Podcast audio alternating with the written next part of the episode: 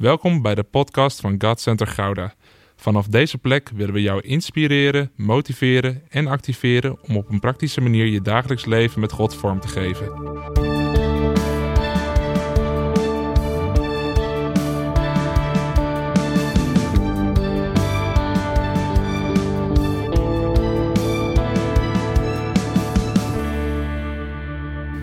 Hey, wat tof dat je weer luistert naar deze podcast. Met vandaag het laatste deel van de vier principes van de eerste gemeente in handelingen.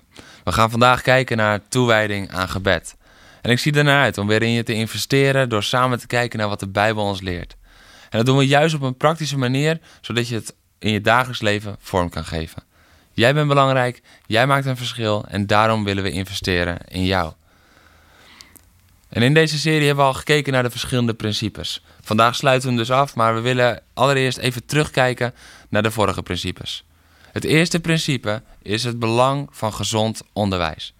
En toen hebben we twee vragen gesteld. De eerste, wat is het onderwijs van de apostelen? En het onderwijs van de apostelen was vol van de verschillende lessen van Jezus en er steeds op gericht om discipelen te maken. En de tweede vraag was, wat betekent het dat ze daar trouw aan bleven? En trouw zijn is het handelen naar en leven vanuit het onderwijs dat is gegeven. Niet alleen het luisteren ernaar of jezelf volproppen met lessen, preken en onderwijs, maar de woorden, lessen en het leven van Jezus in de praktijk brengen. En in de eerdere podcast heb je ook gehoord over het bouwen aan eenheid, het tweede principe. En daar hebben we drie vragen behandeld. De eerste was: wat is het belang van eenheid? Wat maakt dat belang dan zo duidelijk? En we zien het belang van eenheid in de laatste woorden van Jezus en het eerste handelen van God met zijn kerk. Dus dat was het antwoord dat we kregen op de vraag: wat is het belang van eenheid? Van daaruit hebben we verder gekeken. Oké, wat is dat eenheid precies? Wat houdt het precies in? En eenheid is het spreken van één taal door één geest, gericht op het samen behalen van één doel. Pinkster is het feest van de geest, maar het is niet alleen dat, het is meer dan dat. Het is namelijk ook het moment dat God de eenheid herstelde. En afsluitend hebben we toen gekeken naar de sleutels die we ontvangen om te bouwen aan eenheid. En het bouwen aan eenheid is niet zozeer gericht op het creëren van iets nieuws, want God heeft de bron van eenheid al gegeven, namelijk de Heilige Geest. Die eenheid die hij toen herstelde, toen de Heilige Geest werd uitgestort op die Pinksterdag, daar mogen we weer in gaan wandelen. En daarbij komt vooral de uitdaging om te kijken naar ons eigen hart en het te onderzoeken. En af te rekenen met oude denkpatronen van vergelijken, concurrentie en egoïsme. Vorige week hebben we gekeken naar het derde principe. Jezus centraal blijven stellen. En daar hebben we gekeken naar drie punten. En het eerste punt was onze eerste roeping. We zijn allereerst geroepen om één te zijn met Jezus. Die roeping gaat boven elke persoonlijke roeping of het specifieke plan van God met jouw leven. Want allereerst ben je zijn kind en wil hij dat je intiem bent, dat je één bent met Jezus. Het tweede was het principe van het lichaam. Wanneer het lichaam wordt bestuurd door het hoofd, Jezus zelf, blijft het gezond. Maar als het lichaam niet meer luistert naar het hoofd, als het hoofd niet meer centraal staat, is het gevolg dat het lichaam stijf, krachteloos en oncontroleerbaar zal worden. En het derde punt was het avondmaal. Jezus draagt ons op om steeds weer aan Hem te denken bij het vieren van het avondmaal. Hij stelt het in, net voor de geboorte van de eerste gemeente. En de eerste gemeente pakte dit ook echt op. Ze braken steeds weer het brood met elkaar. Niet om stil te blijven staan bij het kruis, maar om terug te denken aan het kruis. Ze leefden vanuit het wonder van het kruis, maar ze keken daarbij steeds terug naar de bron van hun genade, liefde leven en kracht. En vandaag kijken we naar het vierde principe van die eerste gemeente. Handelingen 2 leert ons dat ze zich toewijden aan gebed. En dat is een ontzettend belangrijk element van gemeente zijn. Want ze hadden een toewijding aan gebed. En zo'n toewijding, dat is dan meer dan het soms even afvinken dat je op een gebedsdienst bent geweest of op een gebedsochtend. Het is meer dan gebed in diensten of uh, momenten, activiteiten passen. De focus en toewijding lag op gebed. Het was niet iets waar activiteiten voor georganiseerd moesten worden. Nee, het was voor hen een automatisme. Het hoorde bij hun geloofswandel. En dat is namelijk wat de kerk krachtig maakt. Ik geloof dat we best wel de vraag mogen beantwoorden voor onszelf. Hoe kan het dat de kerk soms nog zo krachteloos is? En ik denk dat het antwoord daarin is omdat we zo weinig bidden. Is het herkenbaar dat we vaak een uur kunnen worshipen? We kunnen een uur, nou ja, half uurtje, naar een preek luisteren. Maar als we tien minuten stil worden om te bidden, dan is het ongemakkelijk en dan voelt het alsof het een uur duurt. Gebed is vaak iets wat we moeilijk vinden. En laten we eerlijk zijn. Het zegt ook genoeg over hoe we tegen gebed aankijken. Dat we op het moment dat we in een nood zitten, vaak meer bidden dan wanneer het goed gaat. Dat tijdens de oorlogen de kerk altijd volstroomde, omdat mensen dan gaan bidden. Het zegt iets over hoe we naar gebed kijken. En wanneer we God, als het om gebed gaat, zien als een soort Sinterklaas, dan zullen we altijd afhankelijk blijven van onze omstandigheden en van zijn ingrijpen. Maar God is geen Sinterklaas waar we tot bidden en dan geeft hij alleen maar. Nee, we hebben het over een God die zegt: Ik ben jouw vader. We hebben het over een God die zegt: Ik wil relatie. We hebben het over een God die zegt: Ik verlang naar mijn kinderen. Ik wil gewoon met hen zijn. En dat is wat gebed is. Gebed is niet een monoloog tegen God. Het is niet een praten tegen God. Maar gebed is een zijn met God. Gebed is de intieme communicatie tussen de vader en zijn kind. En als we dan kijken naar Jezus, ons grote voorbeeld, waarom was Jezus zo krachtig? Omdat hij vol van de kracht van God liep, omdat hij doordrenkt was met de aanwezigheid van God. En dat kwam door zijn gebedsleven. We zien de zoon steeds weer de tegenwoordigheid en de aanwezigheid van zijn vader opzoeken. Dat was zijn kracht. We zien hem s'nachts bidden. We zien hem in afzondering, in gebed. Hij wist: dit is mijn kracht. Ik moet me wijden aan gebed. En de gemeente in Handelingen had dit principe ook begrepen. Want in Handelingen 2, vers 42 staat er dan: zij wijden zich aan gebed. En wat ik zo tof hieraan vind is, er staat hier niets over de gevolgen van gebed. Nee, zij wijden zich gewoon aan het gebed. Ze waren er niet gericht op dat er dan wonderen en tekenen uit zouden komen. Nee, ze wilden gewoon met God zijn. En wijden is zich geheel toeleggen op iets. Of een andere betekenis van wijden is geheel voor een bepaald doel bestemmen. En dit is wat ze deden. Ze bestemden zichzelf geheel voor een bepaald doel door in gebed te zijn. Ze wijden zich aan gebed. Ze gaven dan hun hele tijd, hun hele focus, stemden zich volledig op God af. Een andere belofte die we zien over gebed is Jacobus 5, vers 16. En die wordt heel vaak gebruikt om te laten zien hoe krachtig jij kan bidden. Het gebed van een rechtvaardige is krachtig en mist zijn uitwerking niet. En krachtig, dat is energio. Kracht, energie, dus effectief. Ik geloof dat ieder gebed krachtig is. Hoe stotterend het er ook soms uitkomt, hoe simpel de woorden ook zijn. Gebed is krachtig, niet door hoe we het brengen, maar van wie het komt. Dat bepaalt de kracht. Gebed is namelijk krachtig omdat het afkomstig is van een kind van God. Een kind hoeft van zijn vader ook niet met mooie woorden te vertellen hoe het gaat. Als ik een van mijn kinderen op schoot neem en ze zijn verdrietig, dan hoeven ze me niet vloeiend te vertellen waarom ze verdrietig zijn. Dan mogen ze gewoon huilen en ze mogen een beetje schokken en de woorden mogen door elkaar gegooid worden en het mag er een beetje hortend en stotend uitkomen. Maar ik wil dat ze bij me zijn. En zo is het ook met God de Vader. Die kijkt niet naar de kwaliteit van je gebed, maar die kijkt naar de kwaliteit van je samen zijn met Hem. De kracht van gebed zit niet in de vorm, maar in de identiteit van de bidder. En als we zo kijken naar Jacobus 5 vers 16, dan is dat eigenlijk weer een heel nieuw inzicht. Het gaat dan niet om die uitwerking en de kracht, maar het gaat om van wie het komt, de rechtvaardiger, dat ben jij, dat ben ik. Jij bent die bidder en jouw identiteit is dat je een kind van de Vader bent. En daarom is elk gebed krachtig. En dan hebben we het niet alleen over voorbeden, dan hebben we het niet alleen over wanneer we een doorbraak willen zien, maar ook dat gebed dat gewoon heel simpel gaat over hoe het vandaag met jou gaat. Is een krachtig gebed omdat het bouwt aan de relatie tussen vader en kind. En weet je, wij denken altijd dat we krachtig worden op het moment dat er een gebedsverhoring plaatsvindt. Maar ik heb ontdekt, die kracht bestaat net zo lang als de tijd tussen de laatste gebedsverhoring en de volgende onbeantwoorde vraag. De kracht van de kerk en de kracht van jou en mij is niet een snelle gebedsverhoring. De kracht van de kerk is niet het wonder of het teken dat God doet als antwoord op gebed.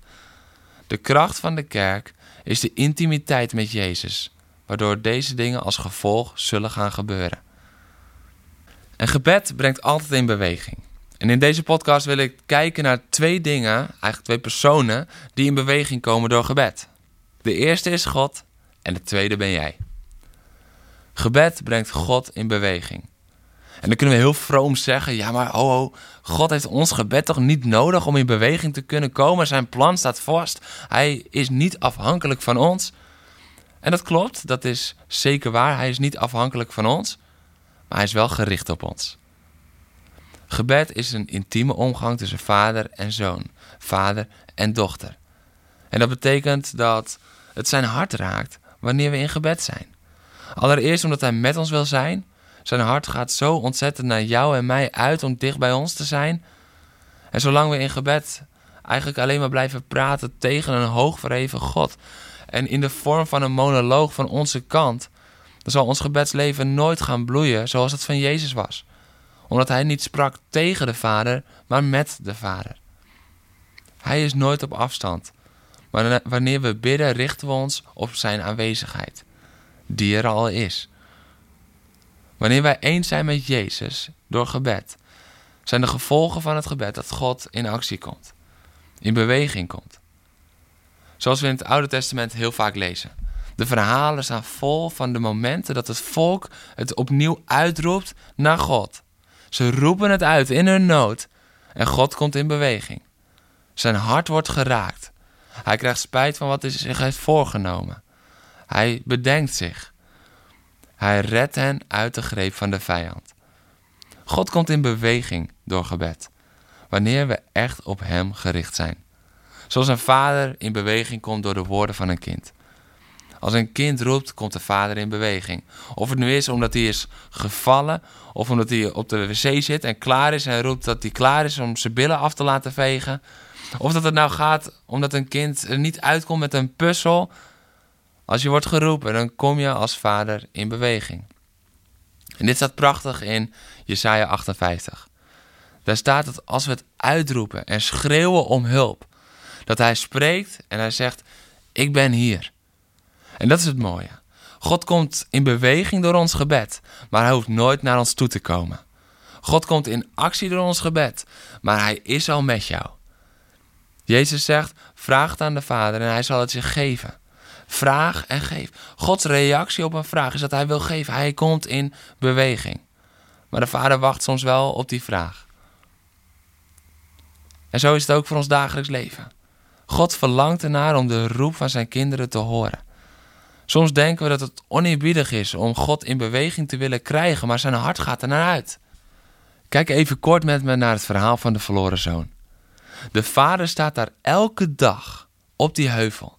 Hij staat er altijd op de uitkijk, want zodra de zoon in beeld komt, dan ziet de vader hem en rent hij naar hem toe. Dat is geen toeval, hij keek al uit naar hem, wachtend op de roep van zijn zoon. En toen zijn zoon in beeld kwam, toen was het niet dat de vader bleef staan en zei: Kom maar naar mij toe. Nee, toen zei de vader: Hier ben ik. En hij rende naar zijn zoon toe. Niet omdat hij daarvoor niet betrokken was bij zijn zoon, maar omdat het komen van zijn zoon het seintje was dat hij in actie mocht komen. Die vader die stond daar al op de uitkijk. Die was al aan het uitzien naar zijn zoon. Zijn hart ging al lang naar zijn zoon uit. Maar toen zijn zoon eigenlijk zei met het terugkomen ik roep het naar u uit in mijn nood. Toen kon de vader zeggen: Hier ben ik. En hij nam hem in zijn armen. En dat wil ik ook tegen jou zeggen.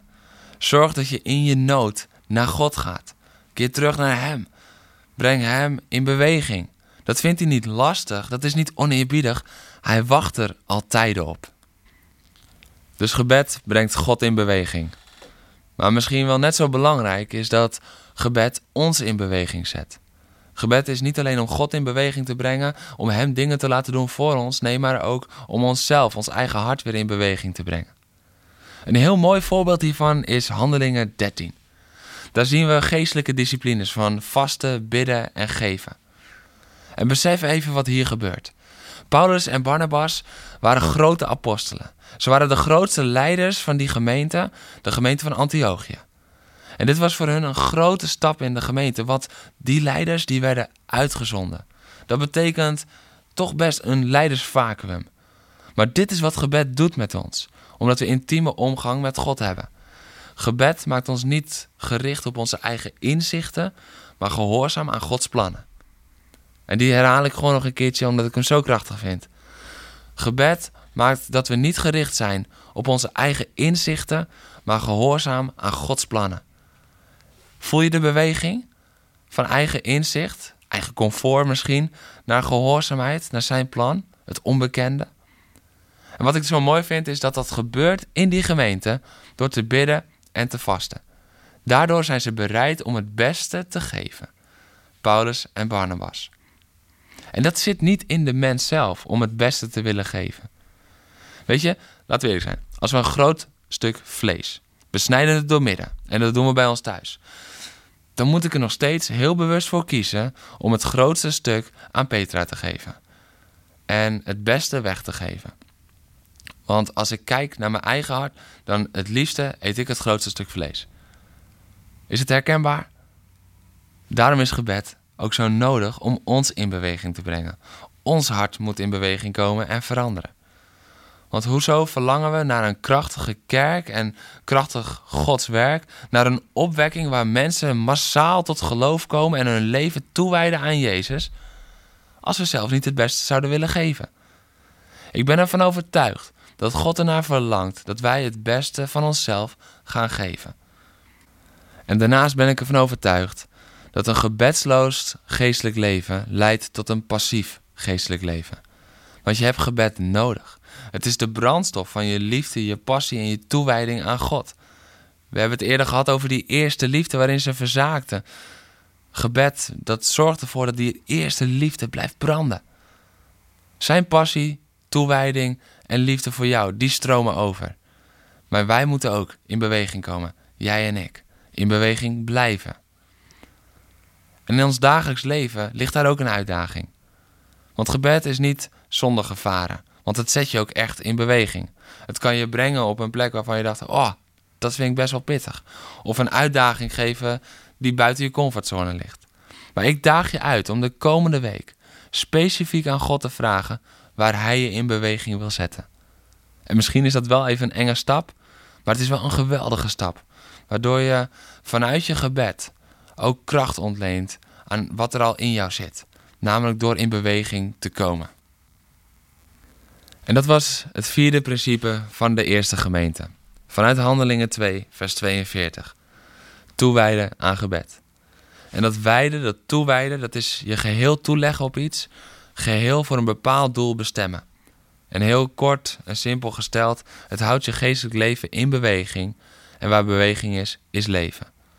En dat gebed brengt God in beweging en gebed brengt jou in beweging. En als we in Nederland iets nodig hebben, dan is het wel dat de kerk in beweging blijft of misschien wel weer opnieuw komt. En jij en ik, wij zijn de kerk. God roept je op om je te wijden aan gebed. Omdat het intimiteit is met Hem.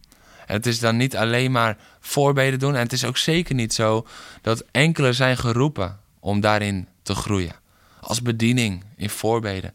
Nee, maar in Handelingen 2 lezen we duidelijk dat de gemeente, de kerk, iedereen wijden zich aan gebed. En zo wil ik je vragen, stap jij ook in dit vierde principe? Wijd jij je ook toe aan gebed? Jouw gebed is de kracht van je leven, zoals het gebed de kracht is van de kerk.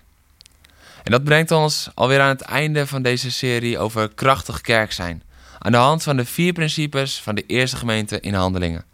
Ik noem ze nog één keer, zodat je ze niet kan vergeten. 1. Het volharden in onderwijs. 2. Het vormen van een gemeenschap, eenheid. 3. Het breken van het brood, het Jezus centraal stellen. En 4. Het toewijden aan gebed. Dit zijn de pijlers waarop de gemeente werd gebouwd. En dit zijn de principes waarop God zijn gemeente nog altijd bouwt. Laten we die principes met elkaar in de praktijk brengen. En dan gaan we in de volgende serie gaan we kijken naar wat de gevolgen zijn van die principes. En dan zie ik je heel snel weer terug.